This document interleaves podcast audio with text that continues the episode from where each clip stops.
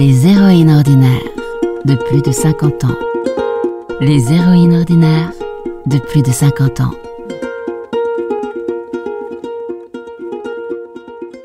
Aujourd'hui, je suis allée à la rencontre de Martine, 70 ans, thérapeute holistique. C'est une petite femme fine aux cheveux gris clairs, l'allure sportive et juvénile qui m'a accueillie. J'ai appris, en sa compagnie, des choses sur sa résilience, sur la médiumnité, sur les soins quantiques et autres pratiques qu'elle continue à exercer, et c'est toute reboostée que je suis partie encore une fois, surprise par la vitalité de cette femme inspirante. Donc Martine, euh, quel âge avez-vous? J'ai 70 ans. Quel est votre parcours professionnel, personnel? Pouvez-vous me donner quelques étapes de vie? Oui, tout à fait. J'ai commencé ma vie professionnelle à l'âge de 16 ans en tant qu'employée de maison. Ce n'était pas mon choix, c'est ma mère qui a fait ce choix pour moi. Hein, qui m'a poussé à prendre le même trajet qu'elle, puisqu'elle-même avait été euh, employée de maison et qu'elle l'était au moment de ma naissance. Voilà. Au niveau professionnel, euh, j'ai commencé à 16 ans. Je suis restée 3-4 euh, ans, oui, 4 ans environ en tant qu'employée de maison. Donc j'étais responsable mais totalement d'une maison, le, la nourriture, tout. Et ensuite, j'ai migré vers la restauration, où je suis restée 17 ans parce que j'ai trouvé bah, justement plus d'animation dans la vie que d'être seule dans une maison à, s'occuper de la maison de fond en comble. Et j'ai passé donc 17 ans dans la restauration. J'avais pour projet d'avoir une affaire. Ça n'a pas pu se faire. Je suis restée employée. Euh, et ensuite, au bout de 17 ans, je suis rentrée dans le métier que je fais encore aujourd'hui, c'est-à-dire le rôle de thérapeute, thérapeute holistique. La forme a changé, euh, évidemment, en 40 ans, mais le fond a été toujours le même, c'est-à-dire redonner, euh, aider les personnes à se recentrer, les aider à retrouver du bien-être, à se réaxer, à, se retrouver aussi, et à euh, nettoyer leur, leur blocage, leur, c'est-à-dire que j'ai accompagné pendant quasiment 20 ans la décristallisation des mémoires transgénérationnelles et ensuite karmiques. Voilà. Et euh, donc, ça fait maintenant 22 ans que je donne des soins corporels. Et plus récemment, depuis, depuis le Covid, depuis 2020, euh, je procède à distance avec des personnes qui m'appellent euh, un peu de partout par le bouche à oreille. Et donc, je procède à ce que j'appelle des lectures d'âme, qui sont aussi des soins quantiques, qui ont la même finalité que finalement les soins que je fais sur le corps. Comment vous êtes arrivé donc au métier de thérapeute? Vous avez fait une formation? Alors oui, j'ai fait quelques formations. J'ai fait une formation courte en PNL, en sophrologie. Euh, j'ai surtout euh, continué à me faire superviser, à travailler sur moi toute ma vie. Euh, le massage, non, je ne me suis pas formée au massage. C'est quelque chose qui est venu naturellement alors que j'animais des, ateliers et des stages, ce besoin de toucher les personnes. Pourquoi je n'ai pas fait de formation? Parce que j'ai un parcours qui est plutôt un parcours auto-initiatique. C'est-à-dire que comme je suis médium, canal, euh, en fait, je reçois les informations et, euh, et dont euh, les choses me viennent directement, si vous voulez. Voilà. Purement par intuition. D'accord. Voilà. Quels obstacles avez-vous rencontrés dans votre vie ou pas? Alors, beaucoup d'obstacles. J'ai eu une vie assez laborieuse qui a commencé très jeune, puisque euh, ma mère étant fille-mère m'a placée en nourrice. À l'époque, on, appelait les gens qui recevaient euh, la nourrice. Et euh, donc, j'étais passée à l'âge de deux mois et elle m'y a laissé jusqu'à l'âge de neuf ans et demi, tout simplement parce qu'elle était employée de maison et célibataire, voilà. Et elle m'a récupérée à l'âge de neuf ans et demi. Donc, pour moi, ça a été une tragédie. Ça a été même très traumatisant D'abord parce que je n'ai pas été préparée à l'avance, hein, et ensuite parce que c'était pas ma volonté. Euh, voilà, et je suis restée, on va dire, dans le giron maternel jusqu'à l'âge de 16 ans, euh, c'est-à-dire jusqu'à ce qu'elle me place à nouveau, mais cette fois-ci comme employée de maison. Et ces sept années passées avec elle, euh, je peux le dire, ont été un enfer. Voilà, parce que ma mère avait des, vraiment des gros problèmes psychiques et, et dont elle était, elle était violente, elle était insultante. voilà, ça a été. Et finalement, euh, on a enlevé à ma mère euh, ses droits maternels quand j'ai eu 18 euh, ans. Et j'ai dépendu de la DAS jusqu'à l'âge de 21 ans. Voilà. Donc pendant que j'étais encore employée de maison. Donc mon enfance a été cassée en deux, en fait. Mm. Voilà. C'est comme si mon enfance s'était arrêtée à l'âge de 9 ans. Et dès l'âge de 9 ans, en fait, j'avais la perception déjà de la souffrance du monde.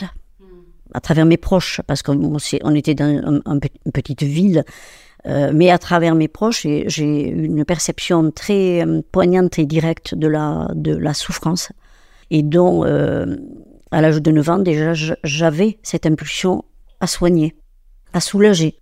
Voilà, je l'ai retrouvé beaucoup plus tard. en fait, j'ai demandé pour mes 9 ans, c'est-à-dire au moment de ce changement majeur, une trousse d'infirmière.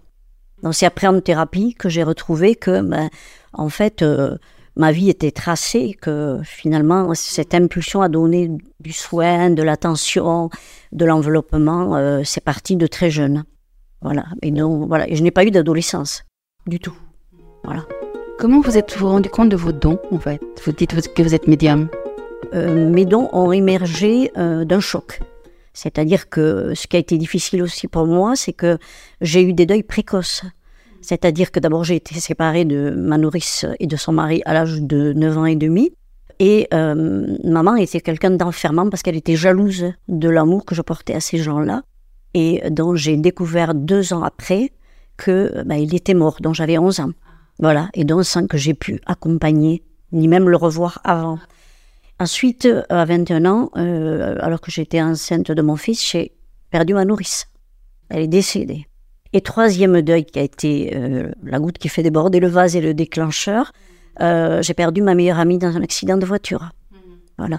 Et donc, après une période assez courte de prostration, je commençais à me poser des questions mmh. sur la mort, sur, sur le sens de la vie, sur pourquoi elle, pourquoi pas moi. Parce que moi, j'ai été dépressive depuis l'âge de 9 ans. D'accord. J'ai été dépressive de l'âge de 9 ans à l'âge de 30 ans. Malgré la, le grand bonheur, ce qui est venu, on va dire, euh, euh, transformer euh, mon état intérieur, ma vision du monde, ma relation avec la vie, tout simplement, c'est la naissance de mes enfants. C'est-à-dire que sur le, le, le deuil de ma nourrice, mon fils est né. Donc ça, ça a été ma première grande joie depuis cette séparation précoce. Et euh, je dirais mon grand bonheur, c'est la naissance de mon fils que j'ai désiré, bien sûr, et trois ans après, de ma fille. Voilà. Donc en fait, quand je suis devenue maman, euh, ma vie a commencé vraiment à prendre euh, tout son sens. Et ce sens est accentué quand ma meilleure amie est morte dans un accident de voiture, c'est-à-dire juste après en fait, parce que c'est là que se sont déclenchés mes dons. On dit souvent que les dons se déclenchent quand il y a un choc, un burn-out, euh, un divorce, enfin un événement traumatique justement. Et c'est là que ça a émergé, sous forme de voix, de vision. Euh, je ne peux pas dire que ça a été confortable pour moi. oui, comment vous avez vécu ça? Que... Mal sur le moment, c'est-à-dire que j'ai eu peur. J'ai eu très peur. Je me suis demandé si je perdais la raison. Euh, je ne pouvais pas en parler à mon environnement parce qu'il n'avait pas la réceptivité pour écouter. Il avait peur lui-même. Hein. Il se disait, elle pète un plomb. voilà, donc je me suis repliée sur moi et je me suis adressée à des professionnels voilà, qui eux-mêmes avaient des dons de guérison, de clairvoyance. Et en fait, j'ai été clairvoyante et clairaudiente. Ah, et je le suis toujours. Voilà. C'est ça qui a guidé ma vie après à partir de, oui, de, de, l'apparition de, votre don, vous, vous êtes formé pour devenir thérapeute À partir de l'apparition de mes dons, euh, j'ai commencé euh, à me prendre en charge au point de vue santé euh, par des thérapies holistiques, naturelles, parce que j'étais bien consciente que j'avais besoin de ce soutien extérieur que je n'avais pas reçu dans la famille et que je n'avais pas non plus du point de vue des amis.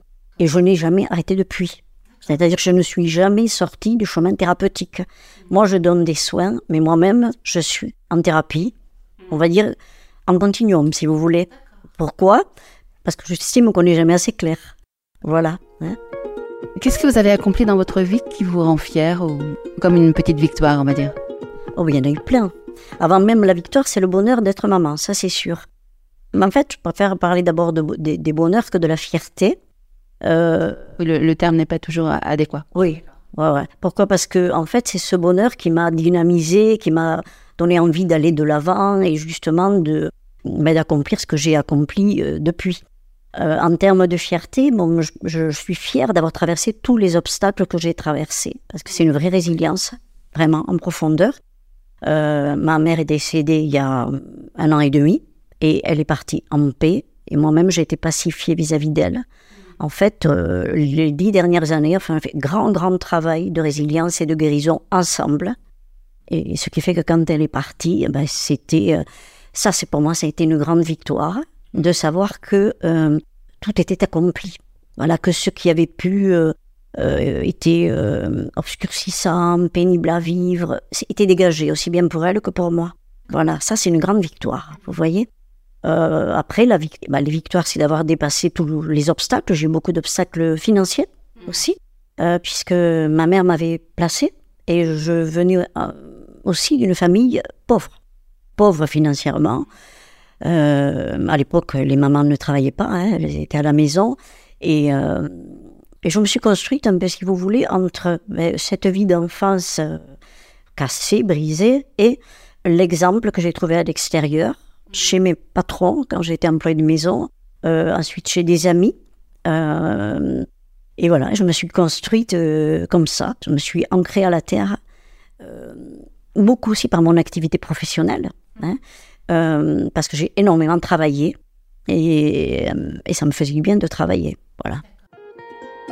Pouvez-vous me donner trois mots qui vous définissent?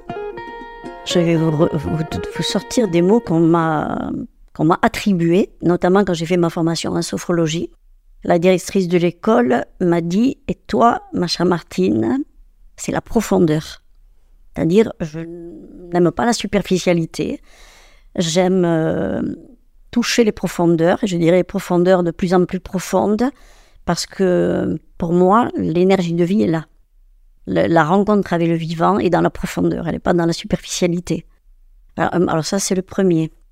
Je suis dynamique, euh, courageuse, je pense. Merci. Euh, comment avez-vous vécu la ménopause? Très très bien. Quand je suis arrivée à la ménopause, j'ai vécu comme une libération le fait de ne plus avoir de menstruation. Je n'ai pas pris d'hormones, je n'ai rien fait par rapport à ma ménopause. Ça a été un vrai soulagement et en fait, ça n'a pas- ça n'a pas changé grand-chose dans ma vie. Vous êtes retraité depuis quand? Alors, je suis retraitée euh, depuis un an et demi, et, mais je reste en activité. Par besoin financier ou, ou par passion?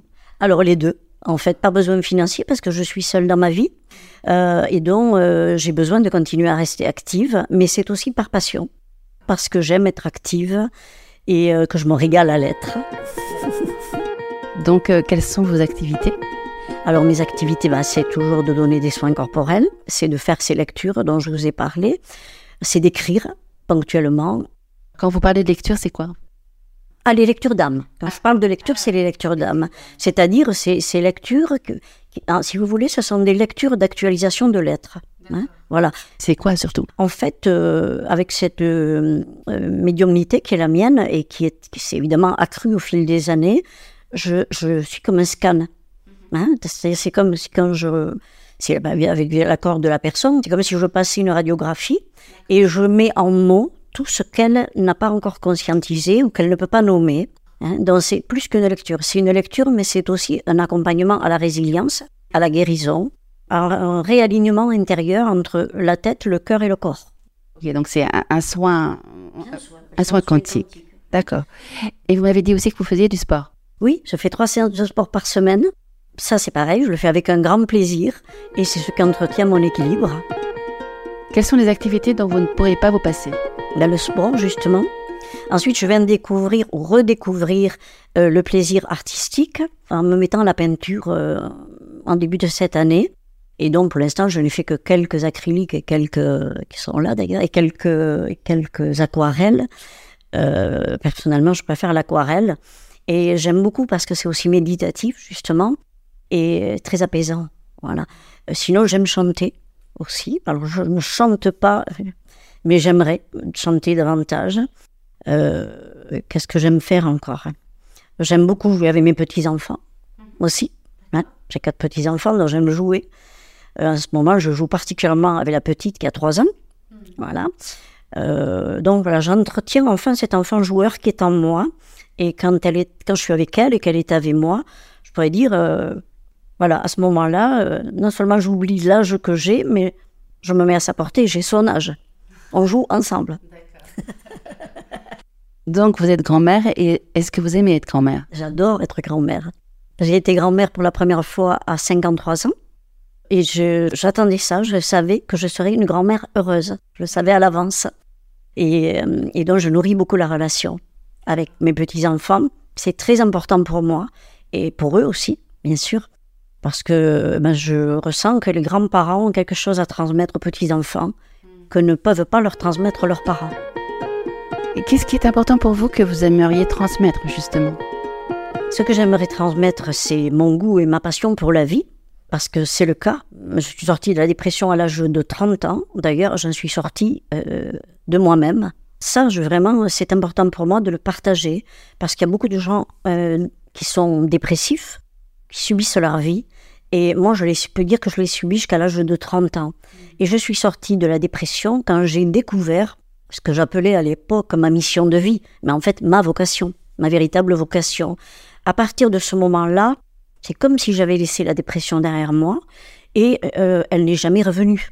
Justement parce que j'avais trouvé le sens euh, le plus profond de ma vie.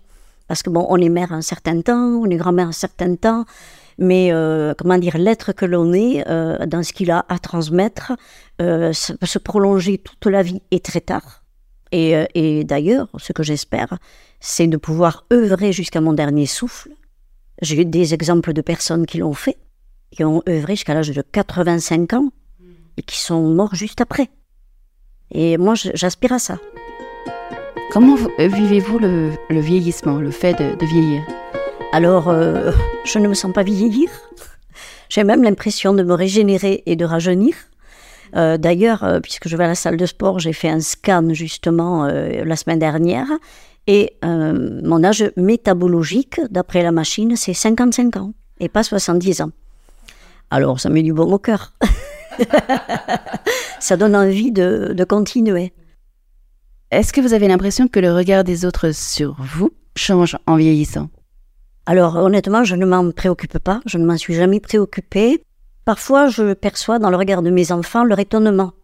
Hein, parce que pour eux, ben voilà, maman, elle devrait se reposer, elle a l'âge, euh, et donc euh, dès qu'ils euh, voient que j'ai une nouvelle idée, une nouvelle activité en tête, un nouvel élan vital, ils, sont dans l'étonnement.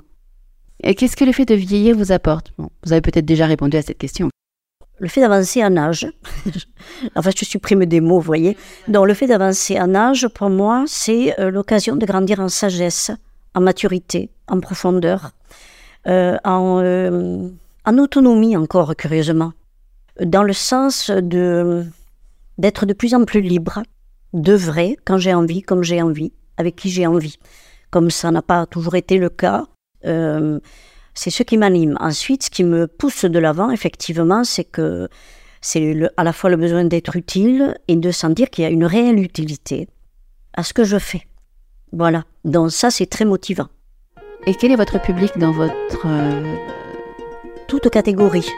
C'est-à-dire que l'enrichissement de, de, que mon activité a donné à ma vie, c'est justement euh, que tout public, tout âge, euh, toute euh, personne, quel que soit le secteur professionnel, quel que soit l'âge et quel que soit le sexe, même si en majorité, euh, quand même, j'ai, ce sont plus des femmes qui m'ont sollicité et que c'est en train de changer. qu'est-ce que je peux dire? C'est que, en fait, j'ai été enrichie dans la relation directe avec ces personnes-là. Voilà. Donc, pour moi, ça a cassé beaucoup de cloisons. Notamment, ça a cassé la cloison sociale voyez, donc aujourd'hui, alors la cloison sociale, euh, je la traverse comme on traverserait, euh, comme on ferait un pas.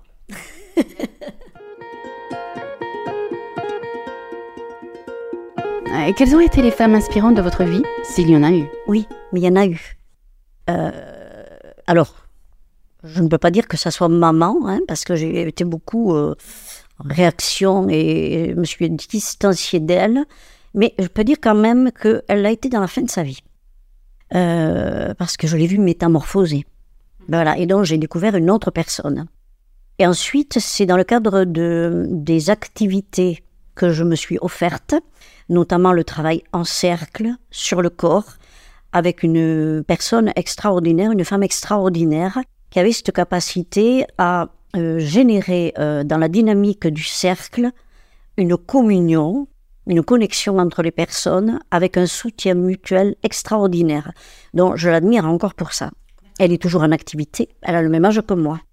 Elle s'appelle comment? Elle s'appelle Bénédicte Pavelac et euh, malheureusement, euh, elle est loin géographiquement et donc j'ai dû renoncer à ces cercles, sinon je, je, travaillerai toujours avec elle. Voilà. Et ensuite, il y en a une autre.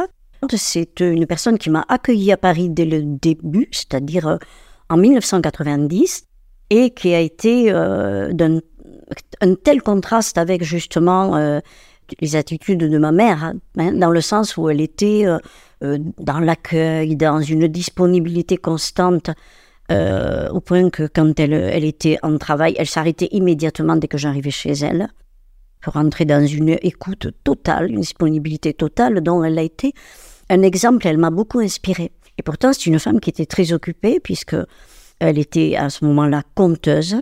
Elle contribue aussi à l'éveil des enfants dans une école euh, libre. Et euh, elle écrivait, elle était écrivain aussi. Elle a écrit plusieurs livres.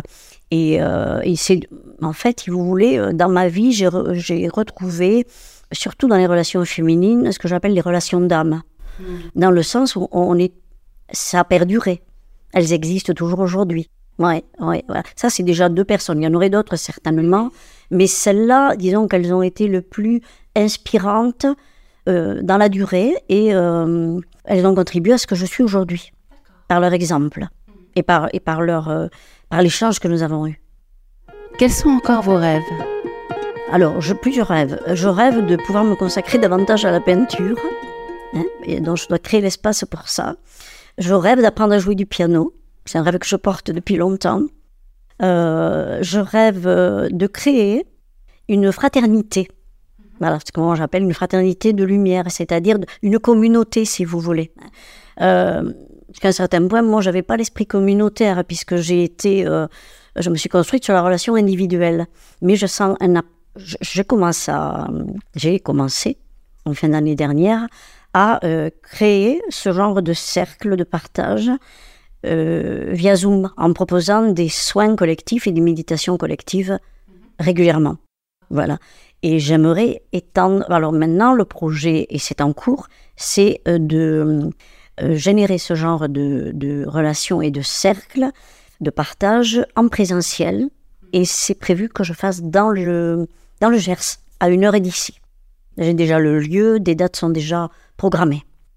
Euh, quelles sont vos limites? Alors ma limite, ça pourrait être de ne pas savoir m'arrêter et justement de ne pas faire l'espace pour laisser vivre davantage euh, l'artiste qui est en moi, cette fibre artistique que j'avais déjà enfant. Euh, ça, c'est ma principale limite. Qu'est-ce que je peux avoir comme limite encore? Ben, Ça pourrait ne pas savoir dire non, par exemple, et donc de, de me donner trop dans la relation à mes petits-enfants, par exemple. Vous voyez, ça peut être ça. Ce sont des limites, ce sont des excès, mais du coup, ça devient des, ce sont aussi des limites. Si vous aviez un message à, faire passer aux femmes de 50 ans qui entrent dans l'âge senior, que pourriez-vous leur dire? Je frémis quand j'entends ça. Parce que, en fait, moi, j'ai, à l'âge de 50 ans, euh, j'ai eu la chance de vivre euh, un grand amour. Et en fait, c'est un rêve que je portais depuis des années vis-à-vis d'un homme dont j'étais amoureuse. Et cette relation s'est concrétisée quand j'ai eu 50 ans. Et euh, donc, alors là, euh, j'étais évidemment comme quelqu'un qui découvre son prince charmant, comme une gamine. Et, vrai. et à 53 ans, je suis devenue grand-mère, donc bah, encore une joie euh, suprême. et donc, quand j'entends d'où ça part cette, cette notion? Je pense que c'est dans, dans, le, côté entreprise. À, partir de 46 ans, on est senior. Mais c'est effrayant parce que euh, l'effet que ça peut avoir sur les personnes qui ont 50 ans et qui sont en entreprise, ça peut avoir un effet déprimant, euh, décourageant. Euh, ça peut leur donner l'impression qu'elles deviennent inutiles, qu'on commence à les rejeter, que leur vie est finie. Je suis effarée quand j'entends ça. Je suis tout à fait d'accord avec vous. Et c'est un petit peu pour ça que je fais ce podcast. je comprends très bien. Et, vous, et je trouve que c'est très utile, effectivement. Non, moi, je considère que 50 ans, c'est la force de l'âge pour une femme. peut-être pour les hommes aussi, hein, mais pour une femme. Euh, voilà, euh, la force de l'âge et que cette force d'âge, au moins, peut se poursuivre jusqu'à 60 ans. Après, il y a une charnière, vous voyez. Donc, j'ai envie de dire aux femmes, n'ayez pas peur de vieillir. Euh, ôtez de votre vocabulaire ce mot de vieillissement, euh, et encore plus celui de senior à l'âge de 50 ans.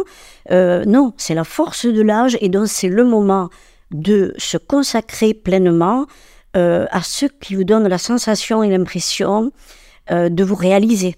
Tout ce que vous n'avez pas pu réaliser avant, c'est là, c'est le moment de, chercher à le réaliser par tous les moyens possibles.